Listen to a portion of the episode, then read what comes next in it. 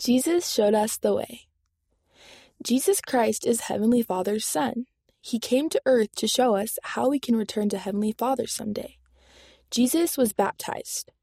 He taught that we should be baptized too.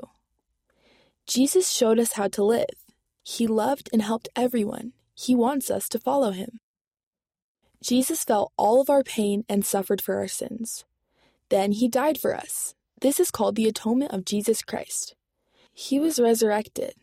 That means he lives today. Because of Jesus Christ, we will also live again after we die. Jesus did all these things for us because he loves us. Because of him, we can live with our Heavenly Father and our families someday. We can follow Jesus by being baptized. We can also follow him every day when we love and help others and keep his commandments. Read by Margot Patello.